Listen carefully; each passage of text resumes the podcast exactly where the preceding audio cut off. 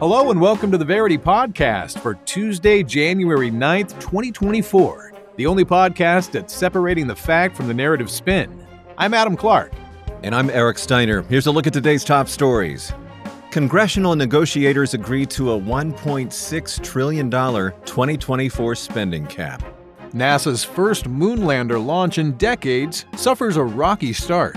The U.S. grounds Boeing 737s after a door falls off mid-flight. German football star Franz Beckenbauer dies at age 78. Bangladesh's Prime Minister Sheikh Hasina is re-elected. Antony Blinken meets with Middle Eastern leaders. Multiple explosions rock Ukraine following renewed Russian attacks. The Supreme Court rejects X's challenge to disclose surveillance requests. Lloyd Austin faces scrutiny over a secretive hospital stay. And mass killer Anders Breivik sues Norway over his prison isolation. In our top story, congressional negotiators reach an agreement on the 2024 government spending. Here are the facts as agreed upon by Associated Press. From the office of the Speaker of the House, Mike Johnson, Democratic leader Hakeem Jeffries, and the Committee for Responsible Federal Budget. Leaders of both the Republican majority U.S. House of Representatives and the Democrat-held Senate announced on Sunday that they had reached an agreement on federal spending in the 2024 fiscal year. Within an internal letter, House Speaker Mike Johnson, Republican of Louisiana, has described the top-line agreement as a, quote, good deal for conservatives, claiming, quote, real spending cuts for fiscal year 2024, as well as the potential to, quote, save taxpayers more than $200 billion over the next 10 years. Johnson places the 2024 budget at approximately $1.6 trillion, including $704 billion in funding for non-defense and $886 billion committed to, quote, national defense needs.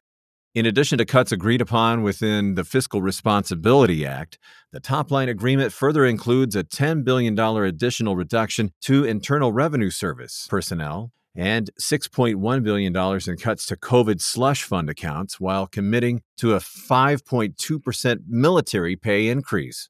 In a joint press release, Senate Majority Leader Chuck Schumer, Democrat of New York, and House Democratic Leader Hakeem Jeffries, Democrat of New York, claimed the agreement, quote, clears the way for Congress to maintain important funding priorities while, quote, addressing many of the major challenges home and abroad.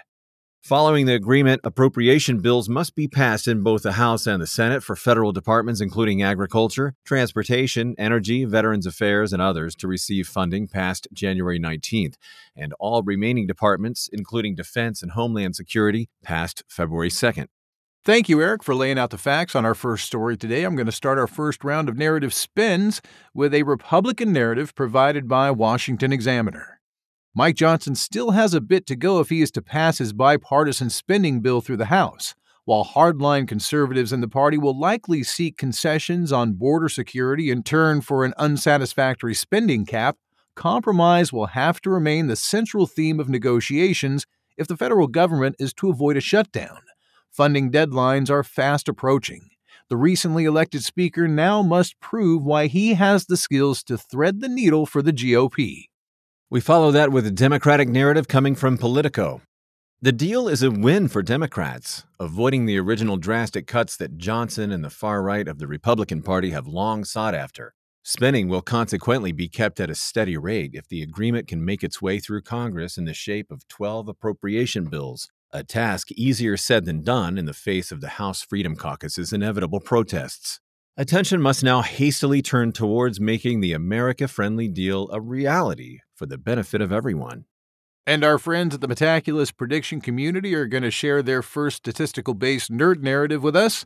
They think that there's a 50% chance that the U.S. government spending to GDP will be at least 40.2% for 2024. I saw no line items for Eric and Adam in there. What's going on, man? I thought we were going to be included in this budget. You know, we're part of the 7.4 funding for non-military stuff. That's where we come in. That's where you get your little donkey cart. That's right. And I signed up for the popsicle cart. I tell you what, man. Yeah. It's going to be a lot of fun this summer. That's all I'm saying. The NASA moonlander suffers a critical loss of propellant. Here are the facts as agreed upon by CNN, Guardian, Sky News, and Politico. Following its launch on Monday, NASA's new lunar lander reportedly suffered a critical loss of propellant, discovered after it was unable to orient itself toward the sun and charge its batteries due to a propulsion system failure. The launch of the lander, built by Pittsburgh-based Astrobotic Technology, comes over 51 years after NASA's last Apollo mission. According to Astrobotic, the company was able to reestablish communication with the spacecraft after a short blackout, and an improvised maneuver successfully reoriented the moon lander, known as Peregrine. They added that they were working to try and stabilize this loss, while assessing what alternative mission profiles may be feasible at this time. Peregrine was originally scheduled to attempt a touchdown on Sinus Viscositatis, also called the Bay of Stickiness, on February 23rd, though it is now unclear if this will go forward.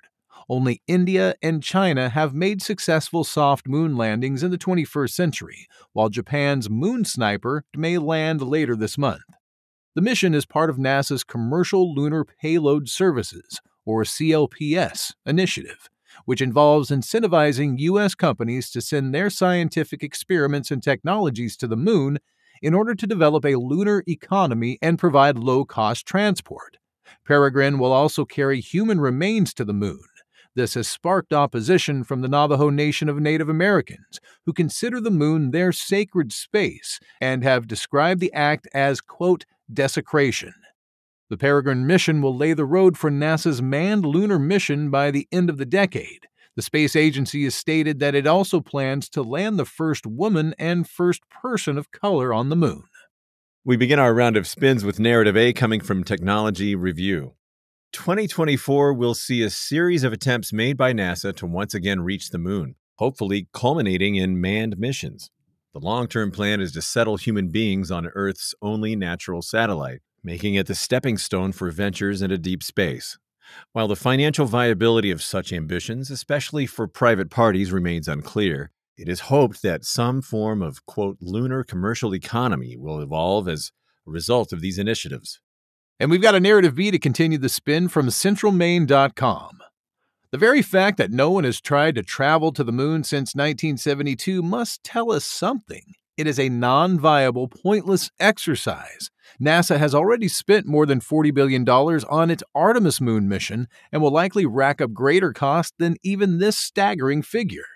NASA's plans have no real value to most people on Earth. We need to do more to improve things on this planet instead of trying slingshots elsewhere. As expected, the nerds from Metaculus are chiming in with their narrative. They say there's a 50% chance that the next human being will walk on the moon by November of the year 2028. Dibs. You got it? I got it. All right. I call dibs. Okay. I call dibs. All right, fine. Good. Well, how do you call shotgun on the rocket? On the rocket, it is. Is it like once you step off the elevator, like walking towards it, or is it before? I call flux capacitor. Oh man. Yes. The United States grounds Boeing 737s after a door falls off mid-flight. Here are the facts as agreed upon by BBC News, CNBC, Fox News, and New York Times. The U.S. Federal Aviation Administration, or FAA, has announced the grounding of 171 Boeing 737 MAX 9 aircrafts after part of an Alaska Airlines plane on Friday fell off mid-flight. Passengers stated that shortly after takeoff, a large chunk of the plane's outer shell, as wide as a refrigerator, fell to the ground. The FAA has also ordered the, quote, immediate inspections of all MAX 9s worldwide.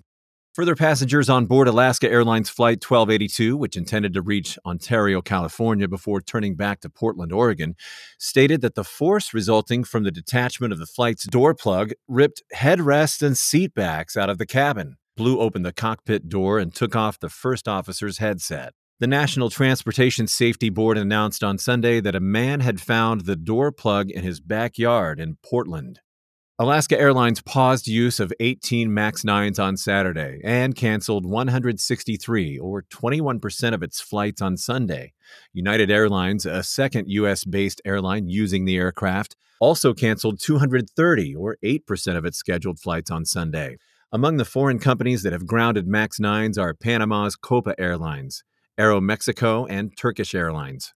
MAX 9s include an optional extra door to complete the approved number of evacuation paths if airlines choose to install the maximum number of seats. If a plane does not max out the number of seats, quote, door plugs are used to offer flexible layouts. No passengers were sitting adjacent to the door plug, which malfunctioned in this incident. According to the National Transport Safety Board chairwoman Jennifer Homendy, the plane used for Flight 1282 had not been used for long flights over water recently due to a pressurization warning light on 3 previous flights. Homendy added that Alaska's maintenance team was ordered to investigate the warning light, and their work had not finished before Friday's flight. It has not been confirmed if the warning light was connected to Friday's incident. This follows the FAA's call on Boeing last month to inspect its MAX models regarding a potential loose bolt in rudder control systems. A different Boeing's 737 MAX model was grounded in 2019 following 2 crashes, killing all those on both flights. Eric, thank you for the facts on that story. We're going to start our spins with a narrative A provided by the Post-Millennial. While thankfully only causing minor injuries, the potential risk involved in the incident that occurred on Alaska Airlines flight should be discussed from a worst-case scenario perspective. Since the door plug blew out only minutes into flight, everyone was still buckled, but if it had blown out over a cruising altitude of 30,000 feet, this could have been a fatal tragedy. An intensive investigation needs to take place. Follow that up with narrative B coming from NBC7 San Diego. While no one can doubt the horror of such an incident, particularly for those on board, the FAA and the airlines it oversees have taken every safety measure possible to investigate this matter and fix issues. When the 737 MAX 9 is back in the air, passengers should feel safe in knowing that their aircraft has been thoroughly inspected. For now, the only worry anyone should have is over potential flight delays. And the nerds have another opinion. They think that there's a 5% chance that commercial passengers will routinely fly in pilotless planes by 2030. And that's according to the meticulous prediction community. Soccer icon Franz Beckenbauer passes away at age 78. Here are the facts as agreed upon by DW.com, Football History, and BBC News. The family of Franz Beckenbauer has revealed to the media company Deutsche Presse Agentur that the former German footballer and manager passed away on Sunday at the age of 78. Born on September 11, 1945, Beckenbauer played for Bayern Munich from 1964 to 1977, Hamburg SV from 1980 to 82, and the New York Cosmos from 1977 to 1980 and 1983 to 1984. The defender also represented the West German national team in 103 matches. Beckenbauer won 4 Bundesliga titles and 3 consecutive European Cups with Bayern Munich, while also winning the league title once more with Hamburg. Beckenbauer is the only person in soccer history to have both captained in 1974 and managed in 1990 the victorious World Cup teams, managing West Germany from 1984 to 1990 and Olympique de Marseille from 1990 to 1991 and Bayern Munich from 1993 to 94 and in 1996. The 2-time Ballon d'Or, an annual soccer award, winner managed his national team between 1984 to 1990. In 2016, FIFA's Ethics Committee opened a corruption investigation into a 6.7 million euro, roughly $7.45 million, a payment in relation to Germany's award of the 2006 World Cup, an incident alleged to have involved Beckenbauer while he sat as vice president of the German Football Association between 1998 to 2010. Thanks for the facts, Adam. The first spin is narrative A coming from The Guardian. A titan of soccer history, Beckenbauer completed the sport both on the pitch and on the touchline. The complete soccer player, much of his time on the pitch looked effortless, while his statesmanlike aura earned him the nickname Der Kaiser, or the Emperor. Although Germany's corruption allegations concerning the 2006 World Cup cannot be forgotten, it will take more than accusations without verdict to blemish the legacy of one of the greatest of all time. That's going to be followed up with a narrative B provided by the Daily Mail. Despite potentially being Germany's greatest ever player, the latter years of Beckenbauer's life were rife with scandal and sadness. Following the passing of his son and allegations of corruption, the former soccer legend's health noticeably deteriorated. Despite being a serial winner for so many years, Beckenbauer's final years away from the spotlight were tragic and painted the picture of a complex and sometimes challenging human interest story. Sheikh Hasina wins another term in the Bangladesh election. Here are the facts as agreed upon by BBC News, Al Jazeera, The Wire, The Indian Express, and Reuters. Bangladesh's Prime Minister Sheikh Hasina has been re-elected after her Awami League party and its allies won 223 of 300 parliamentary seats in Sunday's election. With a boycott from the main opposition party, independent candidates secured a total of 63, while the Jatiya Party, the third largest in the country, got 11 seats. According to the country's election commission, the voter turnout was about 40%. In comparison, the last election in the country of about 170 million people had a voter turnout of nearly 80%. Hasina, who first became Bangladesh's prime minister in 1996 and has been in power since her re-election in 2009, is the daughter of Sheikh Mujibur Rahman, the founding father of Bangladesh, who was killed in an army coup in 1975. This will be Hasina's fifth term serving as prime minister and fourth consecutive term. The main opposition Bangladesh Nationalist Party had boycotted the polls after Hasina refused its demands to resign and follow a neutral government to oversee the vote. In the months leading up to the general election, hundreds of thousands of activists have reportedly been detained. There have also been allegations of the Awami League party fielding fake candidates on the ballot. Eric, thank you for the facts. The left narrative spin for this story is going to be by Al Jazeera. While she will govern Bangladesh again, the facade of a stable Hasina government can't mask the intensifying political strife, economic crisis, human rights abuses, and the stifling of dissent. Hasina's fifth total term will, at best, lead to de facto one-party rule in Bangladesh rather than end the political deadlock or restore democracy. The right narrative comes from India Today.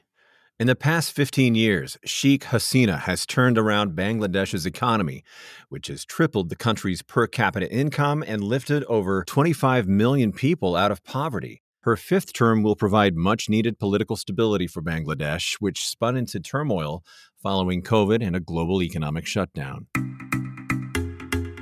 Blinken meets with Middle East leaders amid regional tension. Here are the facts as agreed upon by The New York Times, Guardian, Associated Press, Reuters, The Times of Israel, and The Hill. On Monday, U.S. Secretary of State Antony Blinken visited the UAE and Saudi Arabia to discuss the humanitarian situation in Gaza, the need to prevent the war from escalating into a full-scale regional conflict, and the U.S.'s commitment to securing lasting regional peace that ensures Israel's security and advances the establishment of an independent Palestinian state. After meeting with the UAE's leader, Blinken met with the Saudi Crown Prince, hoping to revive discussions over normalizing diplomatic relations with Israel. Blinken is expected to visit Israel soon. The visit is the fourth to the region to be made by Blinken in 3 months. It comes as Israel-Hezbollah clashes intensify. Yemen's Iran-backed Houthis attack Red Sea commercial ships, and Tehran-backed militant groups target the U.S.'s Iraqi bases. Blinken's visit comes as two U.S. senators said on Saturday after visiting the Rafah crossing on the Gaza-Egyptian border that Israeli procedures to inspect aid entering the Strip were cumbersome and seemingly arbitrary, calling the system to ensure that aid deliveries within Gaza don't get hit by Israeli forces totally broken. Elsewhere, an Israeli strike on Monday killed Hezbollah commander Wissam al-Tawil, deputy head of a unit in the group's elite Radwan force. He was in a car struck by Israeli fire in the village of Majdal Selm, near the border with Israel. Al-Tawil was one of the most senior Hezbollah commanders killed since the war began 3 months ago. More than 130 Hezbollah fighters have been killed since October 7th. Israel's defense minister said on Sunday that Israel isn't afraid to go to war with Hezbollah in Lebanon, as the country is fighting an axis, not a single enemy. Hezbollah on Saturday launched its largest barrage of rockets into northern Israel since the war began, with Blinken reaffirming the U.S.'s commitment to Israel's security. He added that Israel wasn't interested in an escalation with Hezbollah, but was fully prepared to defend themselves. In other developments, Al Jazeera reported that Hamza Daddaw, the son of Wael Al-Dahdouh, a prominent Al Jazeera journalist, was killed in southern Gaza alongside a colleague, Mustafa Tharaya. Wael Al-Dahdouh has become particularly well-known to viewers across the Middle East after learning live on air that his wife, son, daughter, and grandson were killed in an Israeli airstrike in the first month of the war. Hamza is Wael's first family member to die from an Israeli strike.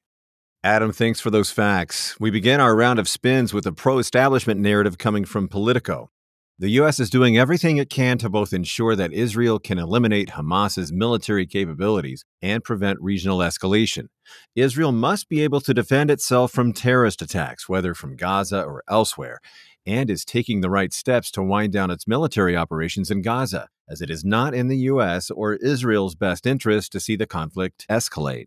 Nevertheless, the U.S. is prepared to defend its allies in the region and deter threats to regional and global security. Blinken is working hard to advance this strategy. That's going to be countered with the pro-Israel narrative provided by Jerusalem Post. Though this has been a tragic war, Israel must eliminate Hamas and restore deterrence with Iran and its proxy, Hezbollah. Hezbollah is a terrorist army with far greater military capabilities than Hamas, and Israel cannot allow its citizens residing in the north to live under the constant threat of terrorist attacks. The UN resolution that ended the 2006 war with Hezbollah has failed to ensure Israel's security, and if some sort of new arrangement is not made, Israel will be forced to intervene. Likewise, in Gaza, Hamas's military capabilities must be eliminated to ensure Israel's security. Middle East Eye provides the pro-Palestine narrative. Israel continues to demonstrate that its war is not against Hamas or Hezbollah, but against the Palestinian and Lebanese people as a whole. Nowhere in Gaza is safe, and Israel has effectively rendered the north of the Strip unlivable. Israel is killing Palestinians at an unprecedented rate and clearly wants to make the Gaza Strip unlivable. Though the U.S., Israel's biggest ally, wants to minimize the war's intensity, it must instead exert more pressure to end the war completely. Al-Ma'adeen is going to continue the spin with a narrative D.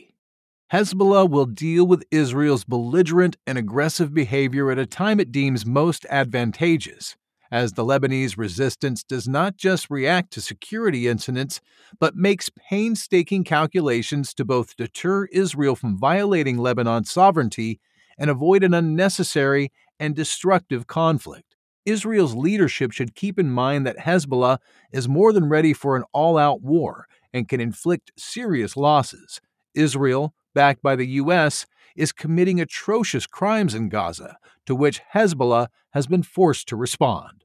The Meticulous Prediction community gives us a nerd narrative as well. They say there's a 6% chance that at least one of Egypt, Jordan, or Lebanon will be at war with Israel on May 31st, 2024. Multiple explosions rock Ukraine after a renewed Russian attack. Here are the facts as agreed upon by Ukraine's Pravda, the Kyiv Independent, and TASS. Ukraine has once again come under Russian attack, with multiple explosions reported across a number of cities and regions on Monday. Ukraine's Air Force said Russia launched a total of 59 aerial weapons, including 51 missiles of different varieties and 8 Shahed kamikaze drones. It added that all 8 drones were shot down. However, of the missiles, only 18 were brought down, the Air Force said. Explosions were reported in the regions of Kharkiv, Dnipropetrovsk, Khmelnytsky, and Zaporizhia.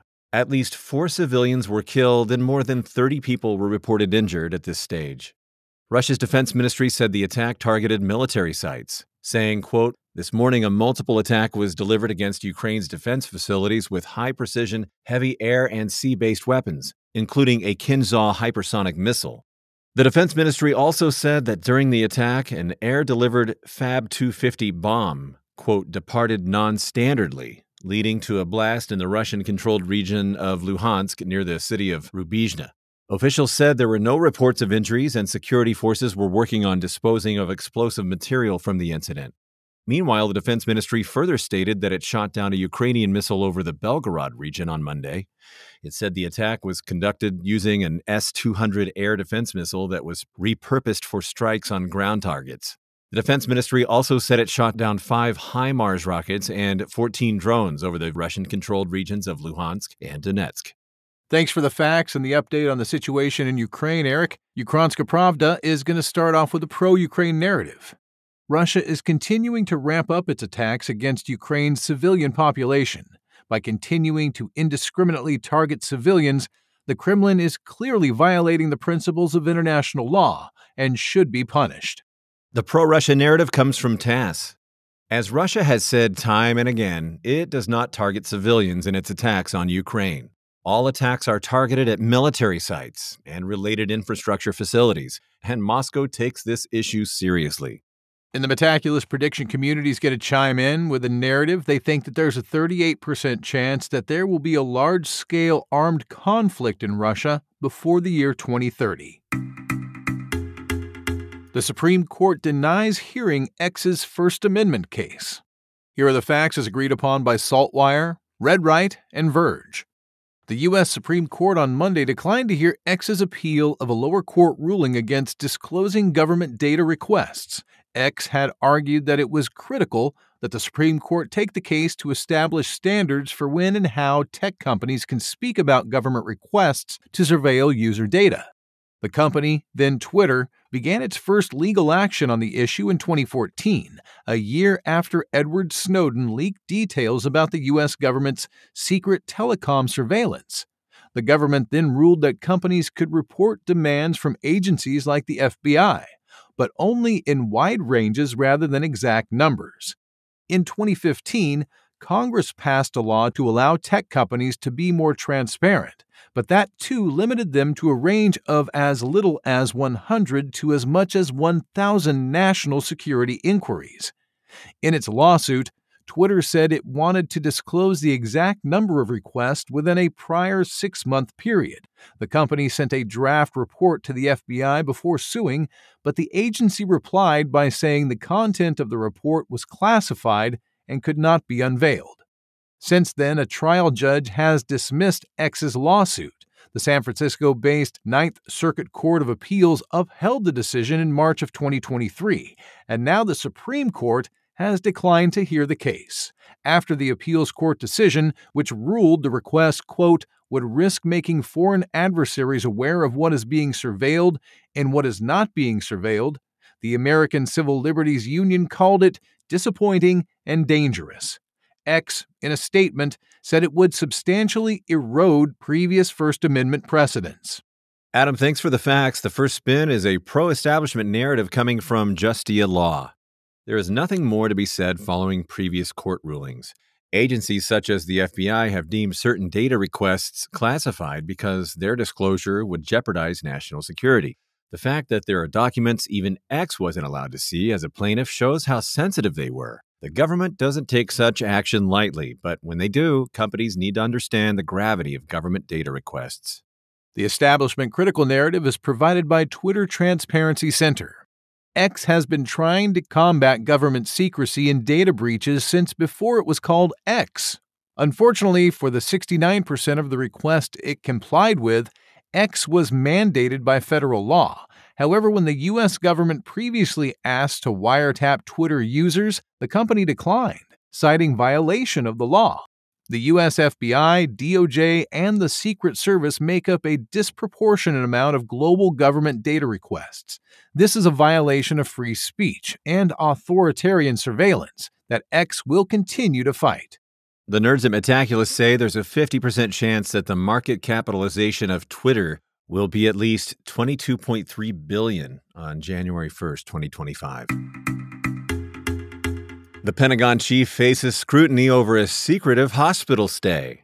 Here are the facts as agreed upon by CNN, Reuters, BBC News, Daily Caller, NBC, and Associated Press. U.S. Secretary of Defense Lloyd Austin is reportedly facing intense scrutiny over keeping President Joe Biden and senior members of the White House uninformed about the extent of his multi-day hospitalization at the Walter Reed National Military Medical Center last week. He was admitted to the medical center on New Year's Day, reportedly due to, quote, complications following a recent elective medical procedure. However, according to sources, Biden wasn't informed of his hospitalization until Thursday evening. The 70-year-old Austin, who is second in the chain of command for the U.S. military after Biden, accepted responsibility for the delay in the notification. He stated that he could have done a better job to ensure that the public was appropriately informed. The Pentagon stated on Sunday that Austin, who remains in the hospital but resumed his full duties on Friday, was rushed to intensive care about 1 week after returning home on December 23rd, with Chairman of the Joint Chiefs of Staff, General C.Q. Brown Jr., being notified on January 2nd. Questioned why this hospitalization, which included 4 days in the ICU, was kept secret, Pentagon Press Secretary Major General Pat Ryder claimed that this was, quote, an evolving situation in which they had to assess a variety of variables, including Austin's privacy. Senator Roger Wicker, Republican of Mississippi, the highest-ranking Republican on the Senate Armed Services Committee, accused the Department of Defense of deliberately withholding Austin's medical condition for days, calling it to provide lawmakers with a, quote, full accounting of the facts immediately. Eric, thank you for the facts. The Republican narrative on this story is brought to us by Fox News. The Biden administration had a major chain of command failure here. Amid tensions in the Middle East, it's unfathomable that Austin's hospitalization was hidden for at least 3 days. The Department of Defense must come clean about what exactly prevented one of the country's two national command authorities from carrying out his duties, especially when he is required to be present at a moment's notice to respond to any national security crisis. Congress must investigate this further. Washington Post has the Democratic narrative. Austin has taken full responsibility for not disclosing his condition sooner, and though he is still hospitalized, he has resumed his duties. There could be a myriad of reasons, including hospital space considerations and his privacy, as to why his absence was kept a secret. All details about his medical procedure, how serious it was, and how and when his responsibilities were delegated will be released as soon as possible. The Biden administration still has full confidence in its Secretary of Defense. And the nerds think that there's a 25% chance that Joe Biden will be impeached by the House of Representatives. And that's according to the meticulous prediction community. I heard he had an issue with his eyesight. Oh, yeah? Yeah, he just couldn't see himself reporting into work. And our final story today, a mass killer Breivik sues Norway over prison isolation. Here are the facts as agreed upon by BBC News, Reuters, France 24, Fox News, Euronews, and Daily Mail. Anders Breivik, the neo-Nazi mass murderer who killed 77 people in two separate attacks in Oslo and on the island of Utøya in 2011, has sued the Norwegian state on the grounds that his years-long isolation violates his human rights. Expecting to take the stand on Tuesday, Breivik attended court on Monday but remained silent.